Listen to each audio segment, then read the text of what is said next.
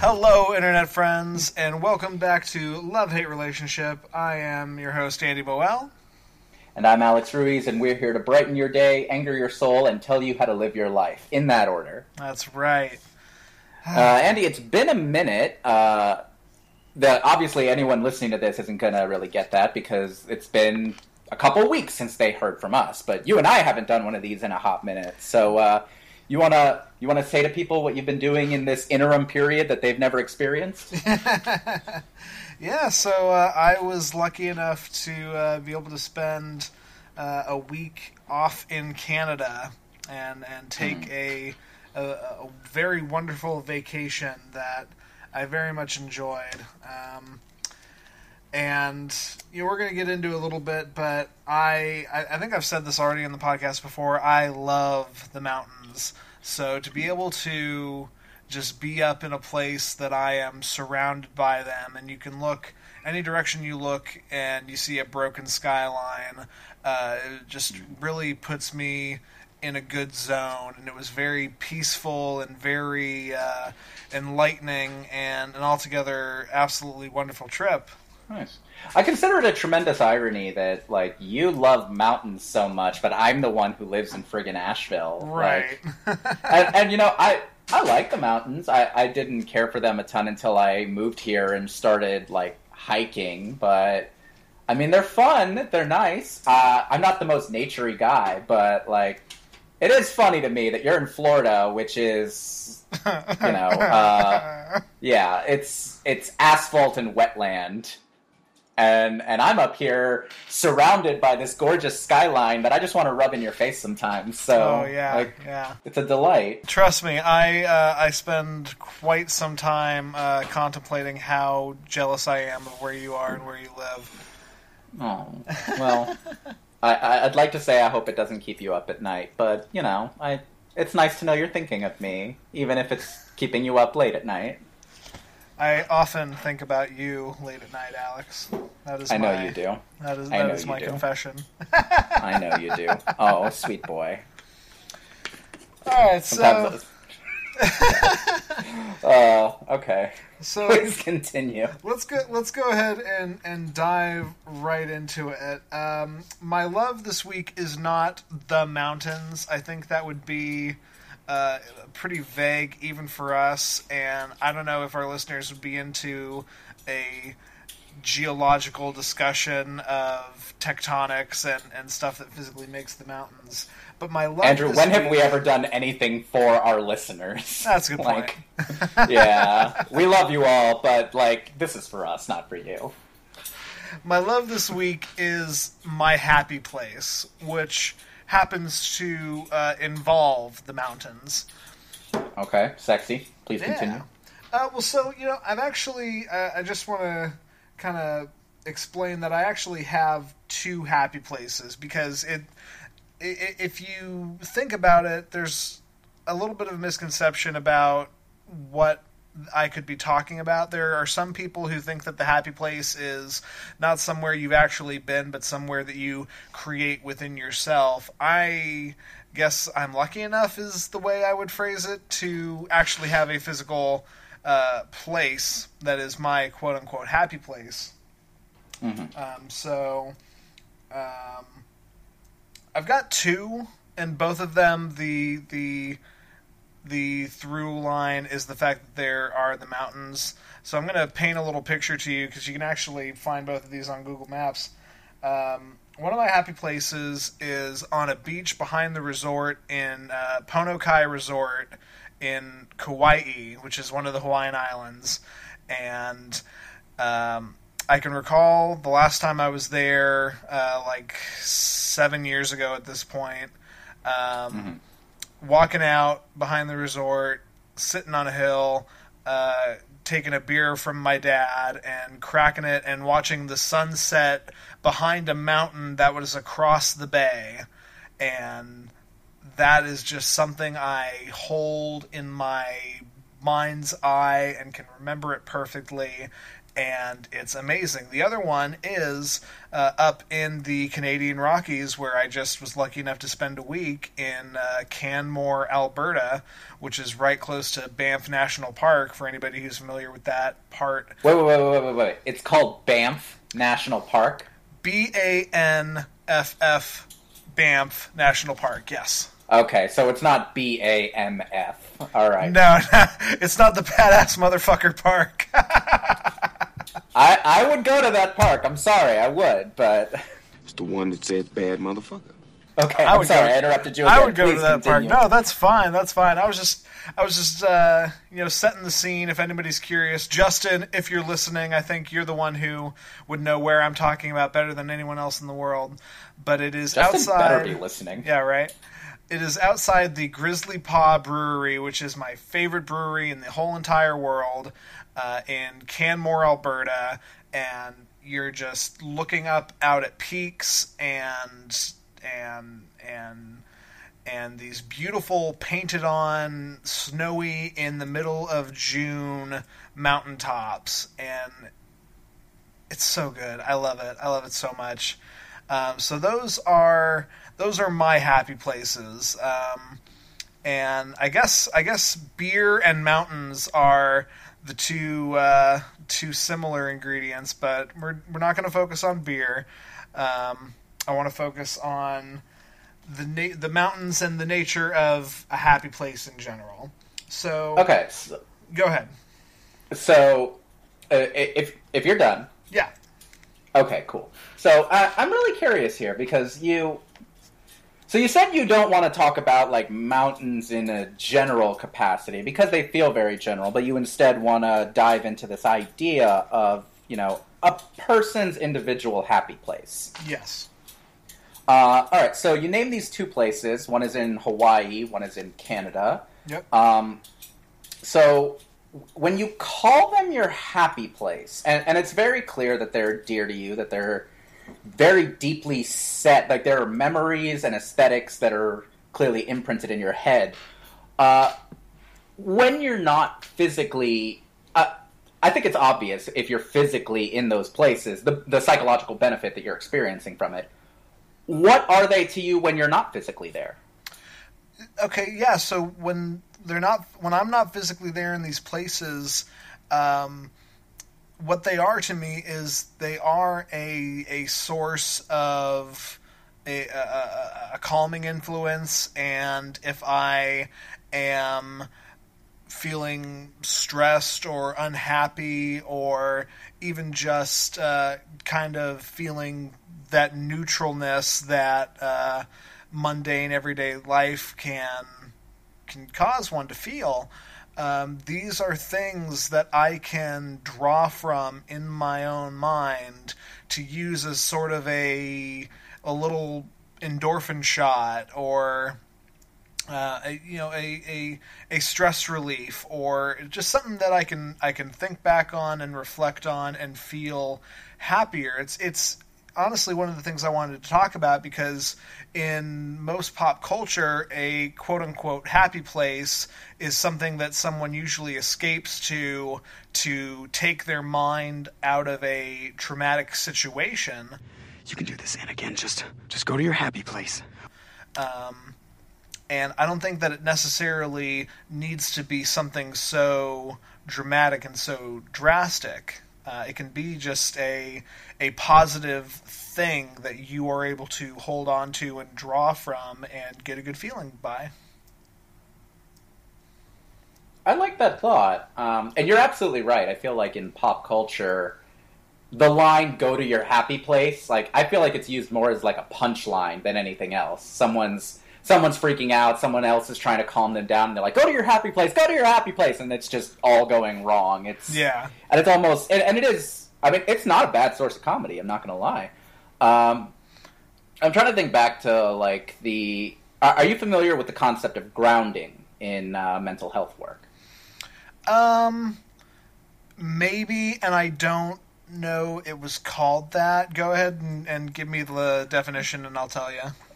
Sure. So, like, the short version of it is, and this is, pardon me to anyone who uh, works in mental health, who studies it, who is far more educated on this than I am. Because I, I, again, I've been to counselors, I know some counselors, I've done a little reading. I'm no by no means an expert, so all apologies.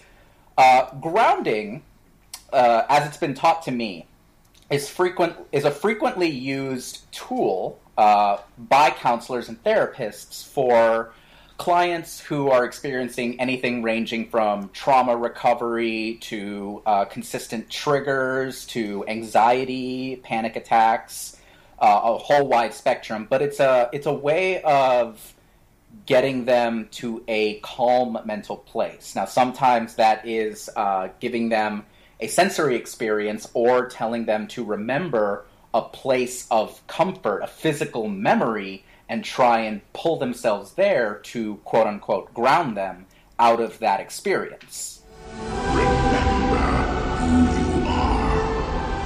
You are my son and the one true king. So that's kind of a really dirty, not not super detailed, but comprehensible definition for grounding. And it sounds like that's sort of in the ballpark of what you're talking about. Yeah, I think you're right, and I, I didn't know that that was the definition of grounding, but I definitely agree that sort of in my own way, I am doing that to myself whenever I whenever I go to my happy place. Yeah. Hmm. Um, so I'm I'm always fascinated by psychological aspects or sociological things um, that don't make a lot of sense, and I'm always wondering about what, from an evolutionary standpoint, uh, made this happen. What what in human evolution led to people being able to create a happy place or um, put favoritism on one snapshot in their mind over anything else. Uh, and I want to I want to ask you some questions and and see if together we can figure some things out. I have a feeling it. that my happy places, because they involve the mountains uh, specifically, uh, are very nostalgia based. Um, because for anyone who uh, doesn't remember the first episode or, or, just didn't know this about me, I grew up in Colorado and spent my entire childhood there. I spent my entire childhood up in the mountains, and you know because it's my childhood, it it was a simpler, happier, uh, less stressful time for me, and I really just kind of cross examining myself, wonder how much that has to do with me feeling comfort in the mountains and feeling and feeling happiness there. So uh, you, my friend, grew up in Hoboken. Uh, so I was born in Hoboken. Born in Hoboken, but I actually I grew up in Orlando. Okay, that's right. That's like right. that. Yeah, like my my parents' house, which is just down the road from your parents' house. I grew up in that house from age five onward. Oh, okay. Yeah. Okay, so that that doesn't uh, break the little the the questionnaire I've got here because you, no matter where you're you're now living in a different place than where you grew up. So I, I want you to think a little bit uh, about what your happy place is and and tell me about that. Sure. So um, I, I did think about this when you sent this along, and it's funny because it actually aligns fairly closely to a conversation my wife and I were having uh, like a week or two ago. And it's very funny because for me, I don't commonly think of places as my happy places, so to speak. Um, you know, I didn't, I did not have an unhappy childhood. I, I won't pretend that I did. Sure. But I spent a lot of my childhood kind of dreaming and thinking about other places I want to be. Uh, you know this. I talked when I was in Orlando. I talked constantly about how much I wanted to get the hell out of Orlando. Like I was you very do. Bored. Yeah, and I was I was very bored by suburbs. I I wanted, and I a lot of this comes down to my big romantic notions and being kind of a pissant teenager. Uh, but that's it's just the truth. But it's funny because um, I try to remember what the conversation was, but I think we were talking about um, I think Stephanie was asking me what like Saturday mornings meant to me or Sunday mornings okay. meant to me. Um, because I, I've recently developed a habit of on the weekends I will I will make a breakfast that is kind of similar to the kind of breakfast that my uh, mother would make for me on Sat- Saturdays or Sundays, which is arepas, which is you know very traditional uh, Colombian food, along with whatever else we were throwing together. And I started making that, and you know she loves it and all of that. But um, it's funny because when I think when I think like, okay, what's my what's my happy Sunday morning thing? What grounds me? What puts me in that place? And funny enough, it's less about like location. I think about my father's music Okay. my like i immediately th- those childhood feelings of like of like that more innocent happier more carefree time for me i hear that when i hear when i put on some of certain pandora stations that i've curated and yes folks i still use pandora um, i worked hard on these stations damn it uh, but I've got stations I've been work I've been I built ten years ago that are perfect and I love them. But you know, it's when it's when a lot of those old that old music that my dad would put on in the mornings. Buscando no se te hace. When I hear that, that's what transports me back there. It's a very auditory experience for me. And then a lot of what I'm cooking has the same smells as a lot of the stuff my mother was cooking there. You know, so even though I was in a house that I spent a lot of the time thinking, I can't wait to get out of here, I can't wait to go have an adventure someplace else, I'm so bored by this. My quote unquote happy place has less to do with that place than it does with those sensory experiences. That's re- okay. So that is really interesting because I think it's fair to say you're still your your happy place is still um, nostalgia driven. In that regard, yeah, I, I would probably say so. So that that that really interests me, um, and I would love to questionnaire some of our friends or listeners if if they are uh, willing to volunteer this information as to what their happy place is, and I, I want to see how many people. Um, draw back on their own experiences as opposed to uh, what I really have seen in my research. A lot of people try to uh, say that it is something that you create and it is not a memory you draw from, but it is a an experience that you come up with. Um, so That's fair. I, I would be curious to know if to because for a lot of a lot of us, I mean, there's a lot of nostalgia theory, especially nowadays. A lot of people talking about this because it nostalgia kind of seems to have uh, a named stranglehold on culture right now. That I don't know that it's new, but it's definitely more analyzed than it ever has been. And I forget who it was. Um, this might have even just been someone on Twitter, but I feel like I've heard the thesis going around that nostalgia kind of comes from a sense of either discomfort or unhappiness with where you are currently. it makes sense. Uh, yeah, that that people who are content and happy with where they are, the way things are now, are less likely to get nostalgic. Um, I don't know how much truth there is to that. It, it makes a lot of sense to me, especially because I can think to things that have made me feel nostalgic. You know, Yeah. I I remember that when I first got like I'd had Amazon Prime for a couple of years before they added like the Prime Video, and I just decided, what the hell, let me skim around on this. And when I came across episodes of Batman the Animated Series,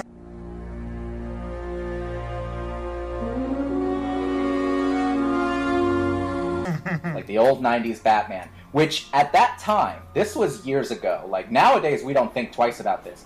This was right when they started offering Amazon Video. This was might have been 10 years ago, eight or eight, nine, ten years ago.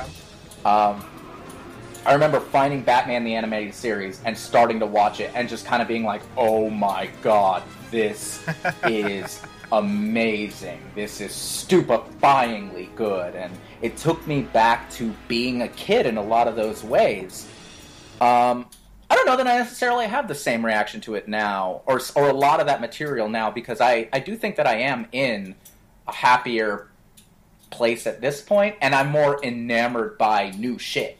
Like Yeah. I actively am engaged with newer media, newer stuff that's coming out, and I, I feel like nowadays I'm more excited by newer stuff than I was years ago when I was sitting here going, "Man, hip hop ain't what it used to be." like now everyone's everyone just is a swag rapper and I can't stand them. Oh man, these cartoons are BS. I remember when my cartoons were great.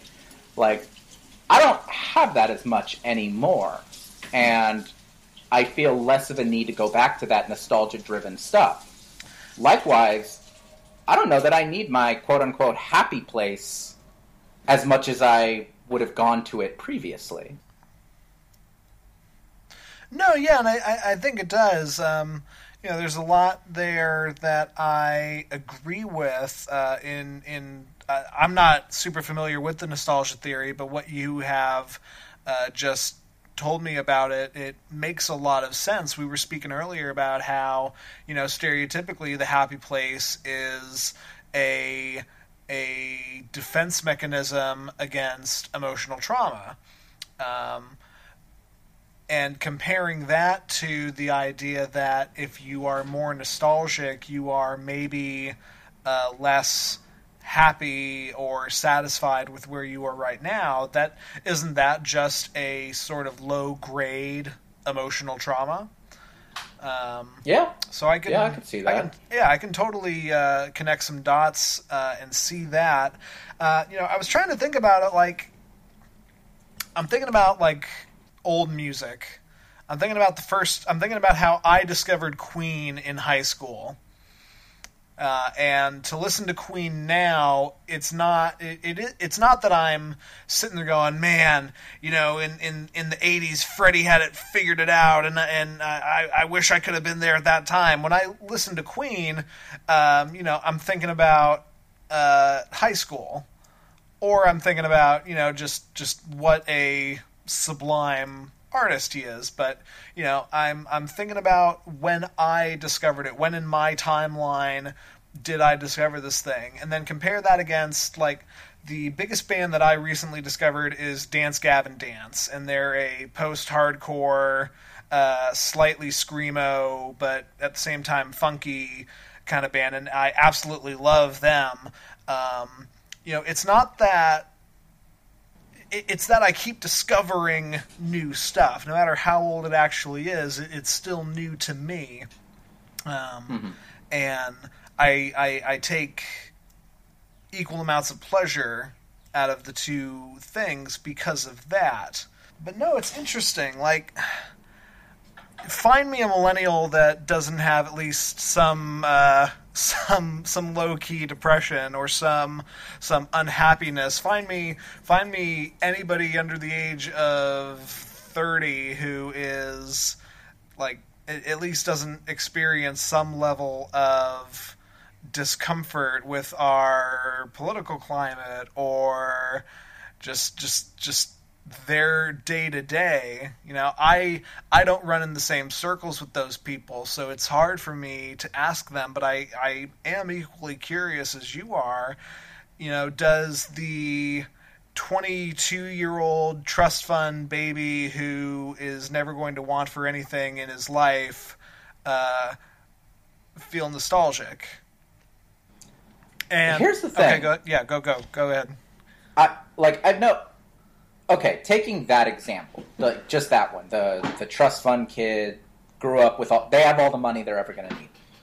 Uh, I have met a handful of those. Uh, you know, I I went to a very you know ritzy private undergraduate university uh, that was filled with those kids, and it's interesting because let, let's set aside the uh, very important and, and noteworthy and worthwhile uh, debate of if you're at a certain level of privilege, uh, your your woes can't properly be compared to someone who is struggling to survive. Let's set that that argument has so much weight and it deserves to be had, but let's set it aside for the purposes of this conversation. Okay.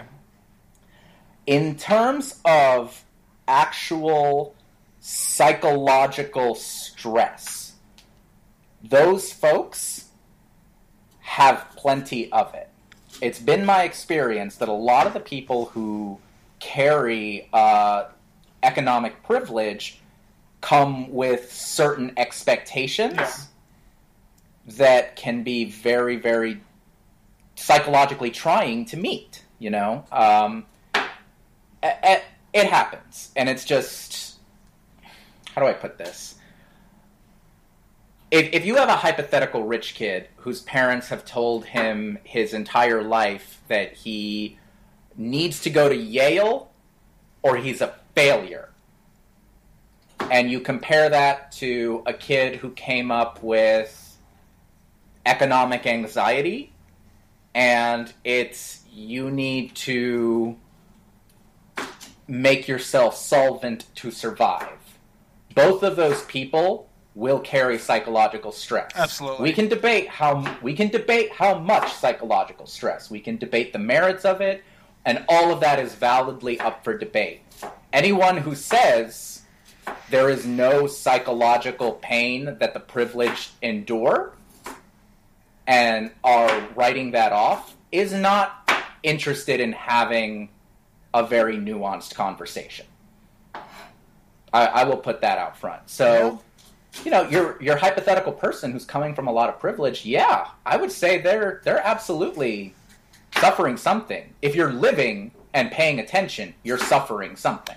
Right. Yeah. The point I was going to make um, was, you know, I, I didn't mean to um, set up this idea that money equals happiness, and I was going to presuppose that I'm I'm sure that kid does have a happy place, and it's probably when he was, you know. Actually, I'm not going to dig myself a hole of making an assumption of uh, of what that would look like, but it, it pro- the happy place of the rich kid probably has something to do with a emotional uh, support and, and good memory in that way. So I completely agree. Yeah. And I mean, it's very funny because th- if you were to ask me this question half of my life ago, I'm, I'm 28 now. You asked me this question when I'm 14, and you go, "Hey, Alex, what's your happy place?" I'm going to tell you my happy place is sitting in my bedroom with my headphones in, you know, listening to Slayer. Yeah. And that is a current that that to me at that time would have been a very current place. It's it's exactly where I constantly wanted to be. It comforted me. It it, it put me in a happy place. Uh, quite literally. Sure. Um, and in that sense, it's a present tense spot.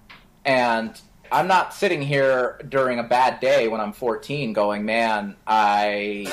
I'm not thinking, man, I remember when I was listening to Slayer last night. I'm thinking, everything sucks. I'm going to go listen to Slayer tonight. like, Sure. and and that's yeah and i mean the idea that we all kind of need some place to mentally escape to you, you mentioned earlier that you were interested in like an evolutionary explanation for this of some kind trying to find evolutionary reasons for psychological phenomena is i think one of the hardest things Yeah, that's why I like it so much. yeah, well, I mean, think about it. Evolutionary biology and psychology are both very, very different sciences. And there are people who are definitely putting in the work to kind of theorize in both of those spheres. The thing is, we're such an odd animal at this point because think about how much our society has shifted, you know, in the last 10,000 years. Sure. You know, uh, the and and again, the psychological stresses that come with that that come to a person whose life expectancy is half of what ours is, whose physical day to day is consumed with making sure your children survive, with making sure you have enough to eat, that you have water to drink, that you're advancing in some capacity is very different from someone today who is putting just as much psychological energy into things that comparatively seem trivial. Yeah, yeah, I'd agree. You know, it's in a way, you know, we, we can sit here and talk about how awful modern day is, but I think it's important to remember in just about every way we are living in the apex of of human life, and it has never been as good or as easy in certain ways than it has right now. So it's almost a testament to mankind. I, I, I'm, I'm, it's a testament to something. well, I'm trying to say, you know, we're better. We're better than we were even 60 years ago. Sure. Uh, yeah. I, I would not argue with that. Uh, I'll I'll say that you know 60, 70, 80 years ago, uh, I would not be allowed to walk into certain businesses. Right. Period. I just wouldn't. Now, if that happens, uh, at least I can sue. uh, we'll see what happens when it gets to the Supreme Court. But you know, what it mm, Right. But so. rip- ripped from the headlines. uh, but no, I, I'm with you in that regard. Um, to me, the idea that someone would have a psychological drive, maybe even an evolutionary drive, to just find a cope. It sounds like we're talking about coping mechanisms. I think so, More than anything yeah. else. A psychological coping mechanism. And the fact of the matter is, life is stressful. It's stressful for everybody. I think it's Christopher Titus who had a line uh, in a special where he said, You're supposed to worry about how the rent gets paid because that's how the fucking rent gets paid. yeah, it sounds like Titus. Yeah, and I mean that's that's true. I, I mean, a- and he was saying that in the context of we over medicate, we try to escape our problems. It's and and that's problematic, and we're not facing you know the dark realities that our day to day life encounter. And there's an argument to be had with that, and and it's it's a delightful argument. I think it's a very valid one, but um, I think it's true. Like this this world will stress you out like Orson Welles on the radio. Like Yeah. that's an LP line. Yep, yep. But uh, yeah, it, it just it's a str- it's stressful again to live and to be paying attention. We all need coping mechanisms. It's why you can't go on woke Twitter and not have people talking about self care. Yeah. And you know you can criticize particular types of self care or escapism. You can, but the fact of the matter is, everyone needs it to some degree. If for you that's I need to mentally escape to my happy place, whether that is a geographical memory or, you know, an auditory experience like it is for me, whether that's Slayer or, you know, my dad's old Latin jazz records, uh, I think that that's valid. You know, I agree. And, anybody who yeah. tries to, uh, you know, shit on that or shit on anybody's place, um, I will fight them till the ends of the earth. So, so that listeners, you heard it right here. Andy has officially challenged anyone who Open disagrees with us to a fight. Open throwdown. Uh, you and me behind the Denny's. You would fight people behind a Denny's. Fuck Like, you. that's just- No, I wouldn't. Oh, I'm sorry. Are you fighting people behind the Perkins? No. fighting people. That's fancy fighting, I'm fighting Andy. people behind the steak and shake. That's a fair you compromise. Oh, okay, so I think we've uh, figured out the psychological details of happy places. Any final thoughts on the subject before we move on, Andrew? Uh, no, I, I was very happy to walk down this road with you and have this discussion, and uh, the thesis paper will be published shortly. Okay, cool. You can find that on PubMed and or Tumblr. uh, All right, moving on. okay, okay. So uh, my turn Yep. now. And folks, my hate for this episode uh, is for to summarize it succinctly. It's the very concept of tortured artists. Uh, I hate the idea of the tortured Okay. artist. So, uh, Andy, Andy, as I like to do, um, do me a favor.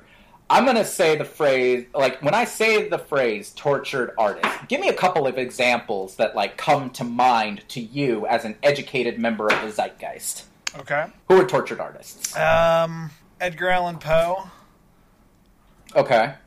um, Vincent Van Gogh, You know, to, to, to draw Okay. back into history, those are those are some of the older examples I can think of. Um, Okay, drank himself into a ditch, mailed an ear to a former lover. Go on. Yep. Um, spe- Give me one more. speaking, I'm trying not to pull from any of the ones you were talking about. Shut up and pull it. Shut up and pull Kurt, it. okay, Kurt Cobain. Okay, great. I I kind of love that. That's that is fantastic. I think those are great examples. I, I think they really are. I think that in in this culture that likes to romanticize suffering the way that they do, we take narratives like Poe, Van Gogh, Cobain. I don't know if you meant for those O sounds all the way through. Oh, interesting. Um, yeah, no. Um, you know, I, I I think a lot about um, Robin Williams. sure. personally, Rest his soul. Uh, yeah, um, Jim Morrison.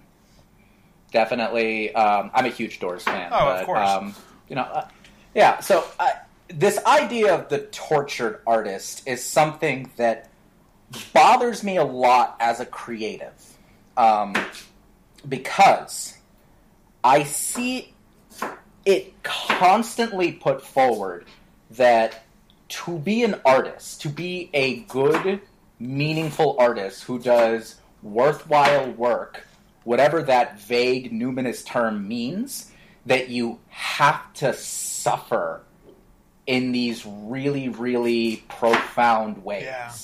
And and that you have to lead this tragic life. And that might sound dramatic. I know it sounds dramatic coming out of my mouth. But the the thing is, like, I hang out with creatives. I have gone to school with creatives. I have so many some some of the dearest people in my life are creatives in multiple genres. I know artists, I know musicians, I know tons and tons and tons of writers. Um, I know film people, actors, and this stereotype goes really, really deep, and we and we romanticize it. Someone dies.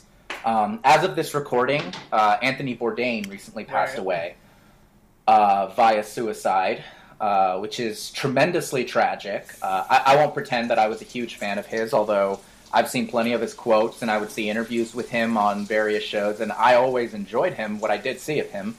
Uh, so, it, and you know, a lot of people I know have come out and talked about how his writing and his work has really influenced their Yeah. lives.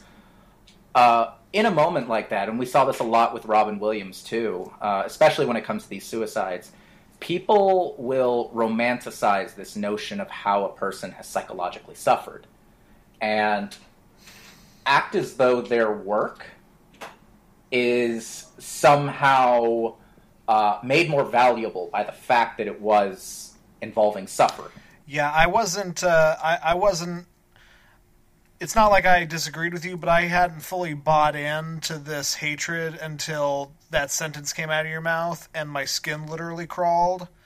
Um, to to say, "Oh, he killed himself," what a what an artist. Fuck that.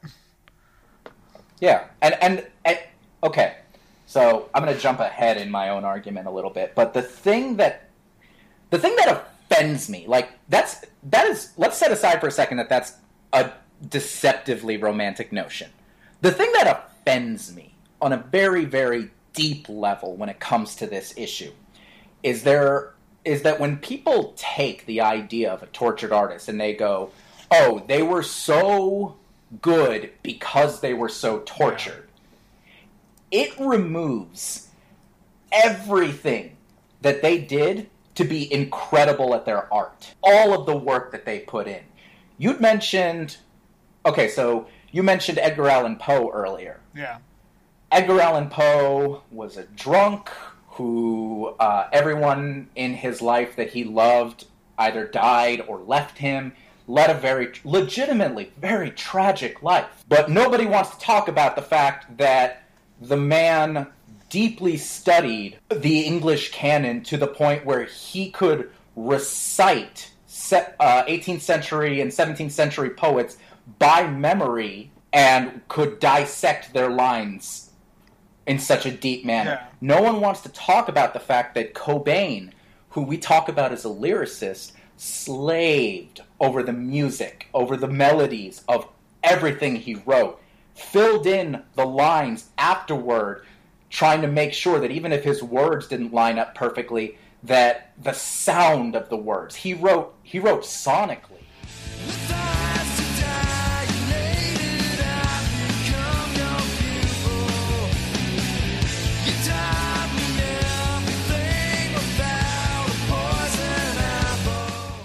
He took he took concepts done by folks like REM and John Lennon and the Pixies and melded them into these beautiful soundscapes of lyrics. Jim Morrison learned French so that he could read Arthur Rimbaud and so that it would help influence his writing. But we don't talk about that. We talk about the fact that they had addictions and that they had depression and that they suffered like they didn't work their asses off. We talk about how Ernest Hemingway you know, was drunk off his ass constantly. But we don't talk about the fact that no matter how drunk he was the night before, he woke up at 6 a.m. every morning so that he could write for six to eight hours. Yeah, right. It, it I mean, it, it, just it sets up such a bizarre uh, dynamic to to act like pain equals genius and to to Yeah. look at someone's work after the fact and say if they had lived a happier life they wouldn't be able to do that it it perverts the underdog story in a way that I don't like and it it sets up this this d- d- just this this disagreeable notion that really infests everything. I think about not even not even people who quote unquote made it, but I think about all the uh, theater majors I went to college with. Uh, you know, sitting in a hallway at UCF and uh, trading sob stories about you know working uh, a, shitty wait wait staff position uh, for a double shift and then going to rehearsal eh, or, or going to an audition or whatever or uh, even the people who are uh, they're they're in a uh, they're in a play and they're rehearsing themselves to the bone and working these insane hours but hey that's art um, Yeah. and just treating that Yeah. like it's normal Yeah, and, and the thing is, like, I don't mind. I don't mind hustle. I don't mind the idea that you know, if you're a creative, you know, sometimes it's hard, especially nowadays. If you're a creative, to make a living while you're doing this stuff. Um, we grew up on Rent. Yeah. You and Yeah. I did. Um, yeah, and and I love Rent in a lot of ways. Uh, in some ways, it hasn't aged very well. For instance, holy shit, Benny's about to give these people an apartment that's worth probably a million and a half dollars in today's money, I'll forgo your rent and on paper guarantee. and he's willing to do it for free. And they're like, "Fuck you, we're artists," and I'm kind of sitting here going. "Eh?" just kick them out I, I just, yeah. Um, that's besides the. Oh my god. Um, but, but you know, take that show and it it romanticizes the poverty associated with the Yeah. art.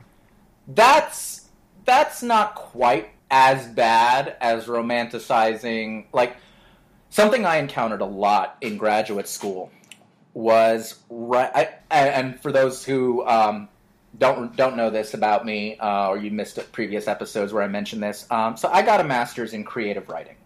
I got specifically an arts degree for writers, and a number of people that I went to graduate school with uh, would get bombastically wasted on a frequent basis, and literally say to me, like, or say to people around them, "That's just what writers do." yeah you know and and and i knew other people who were writers and they would say like okay i need to go uh, I, I get alex that you read a ton and study the craft and i'm trying to do that too but also i feel like i need to live life and have adventures and that to me is valid because that's you know living an experience so that you can have a wellspring of interesting information to draw from.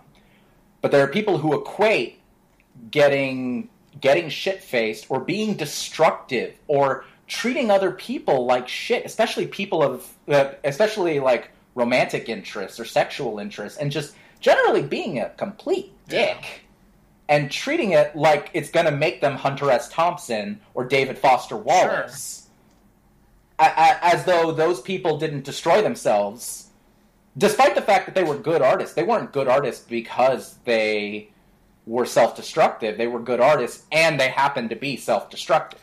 Yeah, I mean, you know, for as much as Fear and Loathing in Las Vegas is a book about doing all the drugs known to man and what a night like that is like, it's it's not like Hunter S. Thompson couldn't have done that work and many other works if he had stopped earlier, you know? Yeah, and I mean, and and that's the problem. You know, that, how many people talk about how much better John Coltrane's music was when he when he was on heroin? You know, Yeah. people say Right. that. I think that was a joke in an episode of Family Guy when they're like, "Oh, you love Coltrane? I love Coltrane too. What's your favorite part of Coltrane?" Before he was off the junk, like, and and people say that, but Coltrane whether or not you think that he, the music was better when he was high, okay, that's that's subjective. Coltrane got more musically diverse and became a better player when he got sober. That's anyone who anyone who has even an inkling of how instruments work and listens to those comparatively can tell the difference between those two things. And and I, and I don't I don't want this to become the like podcast episode where I shit on people with addictions or say that you know drugs make people terrible artists. I, I- it's not about that. It's about this idea that you have to be fucked up in some capacity to be a good artist. That that the only Right. reason Robin Williams was funny was because he was depressed and needed to make other people laugh compulsively so that he could silence the demons in his ear. It's not the fact that he was incredibly talented, that he was Juilliard trained and, you know, worked his ass off writing and performing every night, seven nights a week for years in order to hone his craft. It's not an interesting narrative, so people pretend it's not real. Right, and it, this idea that you have to get close to the fire and be burned so that you can shine the light in your work. It it really, I'm I'm trying to find. I'm trying to think in my mind who is the equally successful and yet not tortured, not not uh, traumatic um, entertainment figure we can point to here. I mean, I can name a few people who I think were I think are very fantastic artists who just plain don't have this same degree of bullshit. Like, okay, so one of my favorite one of my favorite artists and like just bands in general is Matchbox Twenty. She said it's cold outside and she hands me my raincoat. People people can laugh at that if they want. Matchbox 20 never there's no narrative about Matchbox 20 that says that they suffered horribly through self-destructive torturous behavior. Yes, Rob Thomas's mother died when he was young and he wrote about it a lot. Okay, that's that's that's that's good artistry. That's taking your own pain in that way. Rob Thomas is not tortured over that fact. Yeah. He just writes really great songs about the things that he has to say. To me, that's perfectly valid. Um, I think about Ray Bradbury. You know, Ray Bradbury was is one of the people that a lot of people point to as, you know, he was one of the he, he was kind of one of the golden children of this period of time when writers could really uh, get by on their writing. They could make livings as artists, as writers. Um, he's kind of like one of the last hurrahs of that period of time. But you know, Ray Bradbury sat at a desk for six to eight hours a day and just wrote, which is boring. it's really it. That's the thing. That's the thing that no one, that creatives don't seem to want to admit, and that consumers don't seem to want to hear. Being a good creative is really boring a lot of the time. It's sitting there and it's writing, it's slaving over a scene in your book. It's Yeah. belaboring a chord progression. It's it's looking in it's looking at your scene partner and reciting the same line 60 different times trying to find exactly the right cadence and delivery method and gesture and this is what really great artists do and it's boring Yeah, it's work.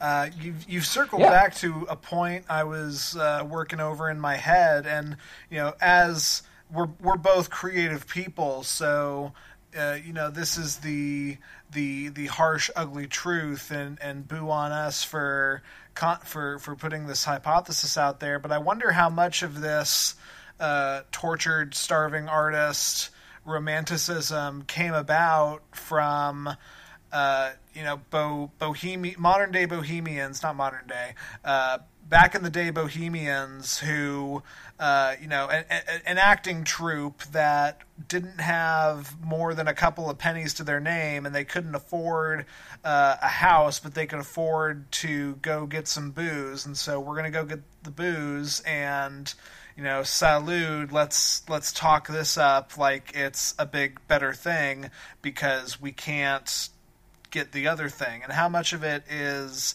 how how much of this romanticism was just literally our situation sucks let's let's just start saying that it doesn't Mark- marketing is a factor too. That, that's the other side of it. Um, I think it was Nikki Sixx who, uh, kind of like heyday of Motley Crue, said that the worst thing that could possibly happen to Motley Crue is if anyone caught us drinking a glass of yeah right Like you, you want to hear the stories of like Nikki Sixx and Ozzy Snorting Osbourne ants. on a deck of a pool, snorting ants and lapping Right. piss because they're just on so much cocaine right you want to hear those stories. You don't want to hear. You, you don't want to hear about how Vince Neil says that he has to be in bed by like ten o'clock at night every night before a show because he's a singer and he loses his voice if he doesn't. You don't want to hear that story. No. You want to hear about him partying and drinking an entire bottle of Jack, a, a whole bottle of Jack Daniels, and whiling out with Lemmy Kilmister. yeah you don't want to hear about how peter peter criss quit kiss because he didn't want to be doing this at 30 anymore you want to hear about uh, keith moon uh, you know dying of alcohol poisoning and throwing a TV set out Yeah. of a window. Like, yeah, and and and the industry plays into that, and and I get it. They are exciting stories. I- I'll never pretend they're not. Like, we know these stories for a reason. The only the only reason I know that thing about Vince Neil and and going to bed early is because I'm a nerd. like the average Motley Crue fan doesn't care about that. And that but but what is Motley Crue? Motley Crue is the definitive archetype of the hard partying band. Every every stereotypical like spinal tappy type of moment everything that's half of what spinal tap was parodying was either black sabbath or motley crue straight up and and and we want those stories we don't we don't want the other ones Yeah. so, So so, there's there's another avenue I want to talk uh, briefly about here. Um, you know, in, in in my discussion about nostalgia and everything, we we were talking a bit about how you know money, fame, wealth does not necessarily equal happiness, and you know we're we're, we're talking about Anthony Bourdain, talking about Robin Williams, talking about Kate Spade. These these people, Ooh, Kate these Spade. people who had it all and it wasn't enough and that's a pretty simplistic way to say it but you know what it got me thinking about is these tortured artists these people that made it and then died and their lives were so hard and and and that's so amazing and that's part of why they were so good um mental illness sucks, yo. Mental illness sucks, and everybody, we're finding out pretty much everybody has some issue or another. And it, it it's there's no there's no cure that you can just go ahead and obtain. There's no TV show with your name in the title. There's no fat. There's no empire of entertainment or industry you can create for yourself. Um, why are we going to sit here and celebrate Morrison or anybody any, anybody who's already passed? Why are we going to sit there and celebrate some of them and point at these other things and talk about the tragedy? I I don't know what the solution is because dramatic stories are dramatic stories, and we love dramatic stories. But to me, I enc- I implore anyone out there who who really really loves an artist of some kind or multiple artists uh, and buys heavily into their suffering narratives. I'm not going to ask you to ignore their suffering narratives. I'm not going to ask you to change your mind about that or stop consuming the art. What I would ask you to do is take that artist, take that very tortured artist, and look into them a little bit deeper. Try to find some interviews or some books or just some or, or some even secondhand accounts of their lives and try and find out a little bit more about their craft. Try and find out about their influences. Try and find out about the things that mattered to them outside of this suffering because I, I don't think these these suffering narratives aren't giving you what you might think they are giving you, at least not in full. I think you will find a much deeper connection to these artists by delving into the art from that angle. And at the very least, you'll have a fuller picture, and it'll be less tempting to just aggrandize this narrative of torture that ultimately, like, is kind of condescending and simplistic and makes and makes talented children of them. Yeah, Yeah. absolutely, man. All right. So uh, moving on to our final segment. Uh, I got our relationship question, and Andy, I, I apologize for this. I apologize to this for this in the notes, but this came to me via Instagram, and anyone who's on my Instagram knows that it's basically just like music and weightlifters. Eh. So this is a very weightlifter centric question. Uh, I don't hate. but I'm I'm hoping we can help this uh, this person out. So I think so. Do you want to read or shall Uh, I? I'll read it. Okay. It came to me, so. Hi, guys. First off, you can call me Gary, as in Gary Oak from Pokemon, because he's awesome and no one's ever gonna convince me otherwise. I'm Gary Oak, the best Pokemon trainer in Pallet. Fair enough. Second off, I need help with ending a relationship. I don't think we've ever gotten one like this, I don't have think we? so. No, this might be the first. Well, no, yeah, yeah. I think this is the first one.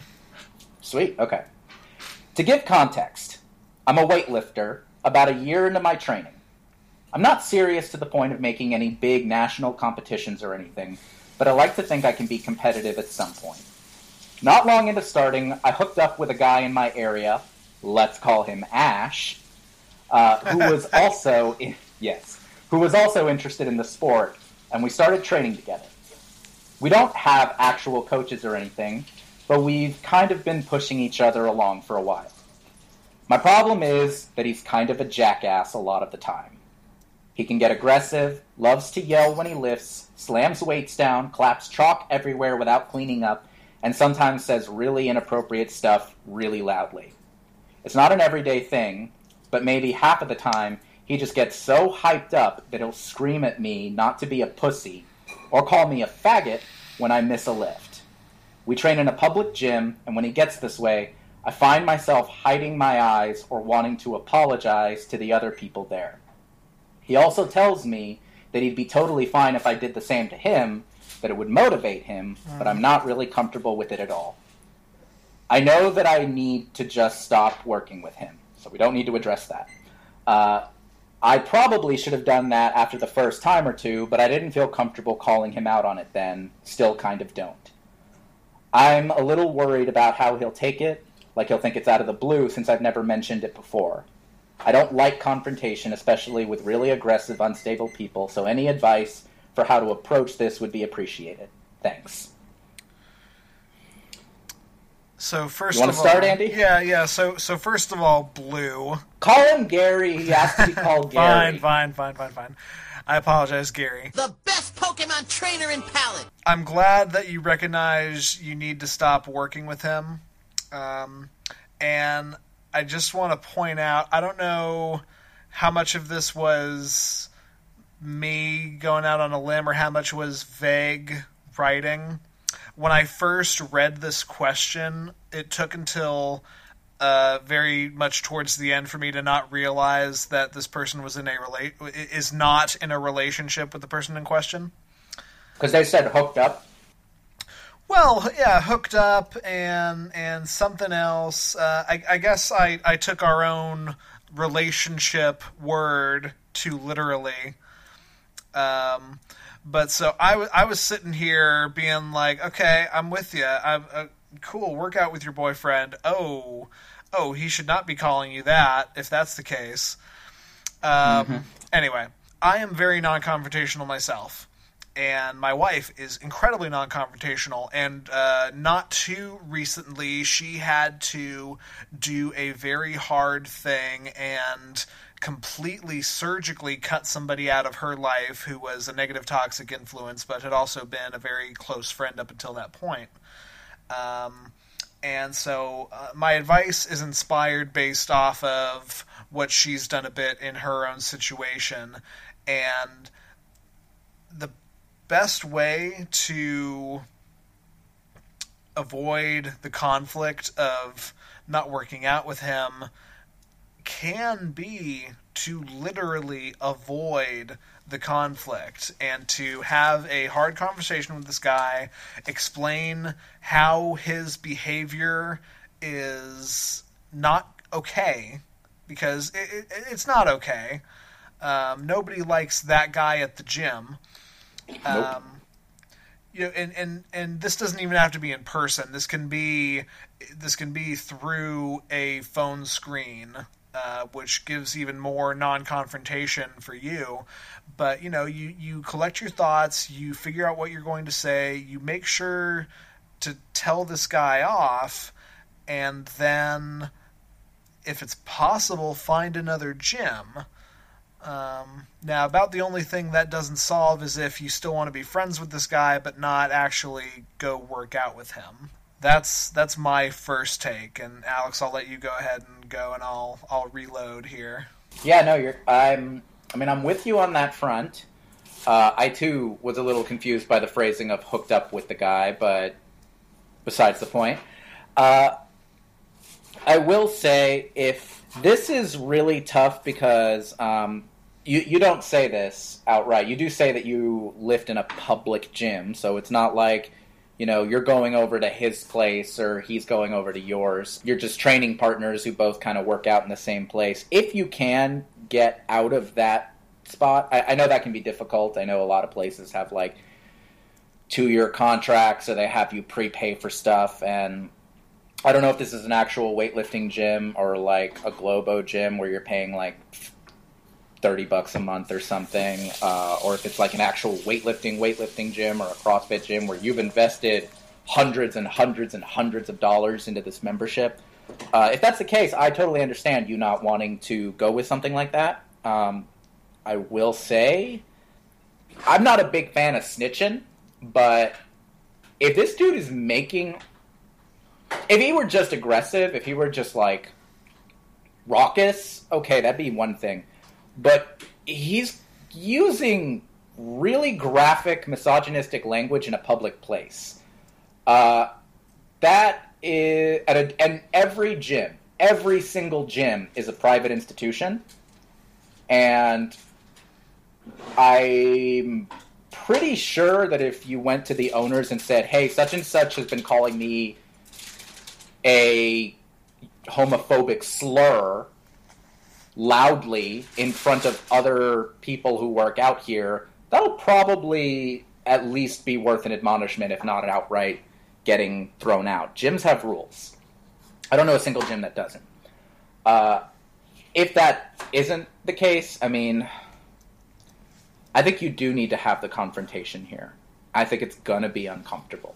And I think it needs to be something along the lines of you are not good for me. The way Yeah. that you behave does not jive with me. Uh, I'm not aggressive like you. I'm not comfortable with the way you talk. I understand that you say that that works for you and that it's okay if I do it too. The fact that you included that info makes me think that that's probably where his mindset is. Like, oh, it's fine if you call me a pussy. Like, I will completely and I'll appreciate it if you do that to me because that that totally works for me. Like, I don't know how receptive he'll be to you saying like, I'm not comfortable with this. Um, like this is me Yeah, anticipating if- something, if, but if he, if he if he's calling you a faggot in a public gym, he's probably not going to take you showing a sensitive uh, disapproval of this behavior well. Yeah. Um, if you're worried for your safety, uh, definitely. I mean, get backup with that. Like, end end this relationship through official means. If you if if your you know gym ownership is helpful with that, or if you have other people in that community or area, or if you can get other gym goers on board. If you're honestly worried that he'll have like some kind of physical reaction to you, but you are absolutely right. You need to end this relationship because the longer you wait, the worse it's going to get. Um, I understand why you didn't end it sooner, but this is a confrontation that needs to happen. And the best thing to do is to make it quick, make it direct, block his number, uh, get out of his physical space. Yeah, if you- because if- it's not okay. If you can't get out of the gym, maybe it's finding another day of the week to go instead of the day you know he he's going. Um, but I absolutely think Alex is right here. Uh, it it you, you rip off the band-aid, you formulate your thoughts, you talk to him about it. You can go ahead and apologize for it coming out of the blue, and I do I do not think that that uh, doesn't make your your words any less important. You know, it so what if you haven't talked about this before? It's still clearly a problem. Uh, it's not like you need to give him a couple of warnings before you can officially say, I don't want to be your workout partner anymore. You know, rereading your question, I don't get the vibe that you're close friends with this guy. Using the term, I hooked up with a guy in my area, um, denotes a unfamiliarity to me.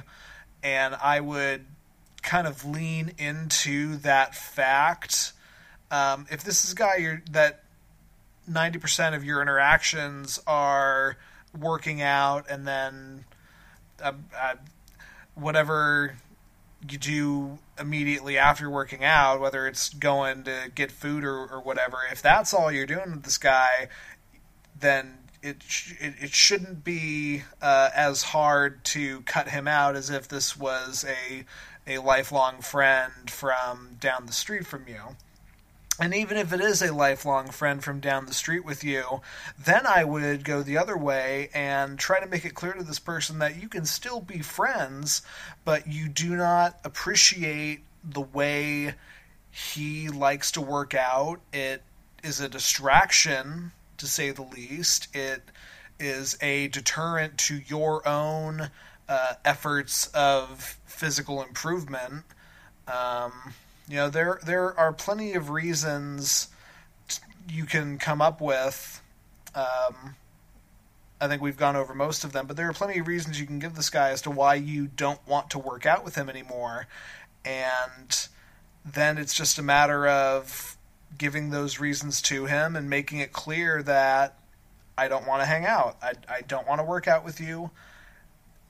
We're we're done. You got to find another workout partner. I'm sorry, and then get out of there, um, physically or or not. Like Alex said, block the guy's number or don't respond to any immediate calls or texts. Do not give this guy an opportunity to engage and keep you in this situation that you've made it clear you don't want to be in anymore. Yeah. No, that's exactly the case. I mean, a good training partner is worth their weight in gold. Uh, but they're and, and and again, if if you were the type of person who responded to this kind of thing, I'd be squeechy about the publicness of it all. But that would be that. this is not a good training partner for you. This is a toxic relationship. It's bad for you. It's going to be bad for your training. It's bad for the people around all of you. It's going to be bad for the environment of that gym. I imagine this probably doesn't make if you're working out in the mornings, I don't think this is, you know, setting you off on the best path for the rest of your day. If you're working out in the evenings, I don't think it's the best way to end your evening, you know? Like don't allow this kind of toxicity in here for you. This clearly is something that you care about, enjoy doing. And and this guy is just going to make you loathe the time that you're going to spend pursuing something that you care about. Yeah. You can own that time. And it will involve a conflict. I'm sorry. I, I honestly am. I wish there was a way to take that away from you. I, I wish there was a way to take that burden away. But now you know what to look for in a training partner. That's that's a valuable lesson to have as you continue your athletic endeavors. But get the hell out from under this guy. Don't do it later. Rip the band aid off. Be direct figure out how to do it as safely as possible. If you if you are scared afraid for yourself, tell somebody. If you're not really that afraid for yourself and you just think that this is going to be uncomfortable, saddle up and just say I'm going to be uncomfortable for the 10 minutes this conversation takes and then I'm going to go do something for myself and then take the measures you need to to not interact with this person anymore. Yeah, I think if if you're worried, if you're worried about this guy raging out at you, do it in a public setting. Do it with a, a, another friend or, or some form of uh, of backup. Um, try to treat it professionally and and don't be afraid to say I've said my piece, we're done, goodbye, and walk away and not look back. We believe in you. We believe in you, Gary. Yeah, you got this. Uh, and I'll give you this. Um, do yourself a favor, Gary. Uh, sorry, I'm going to get Hello Weightlifter right here.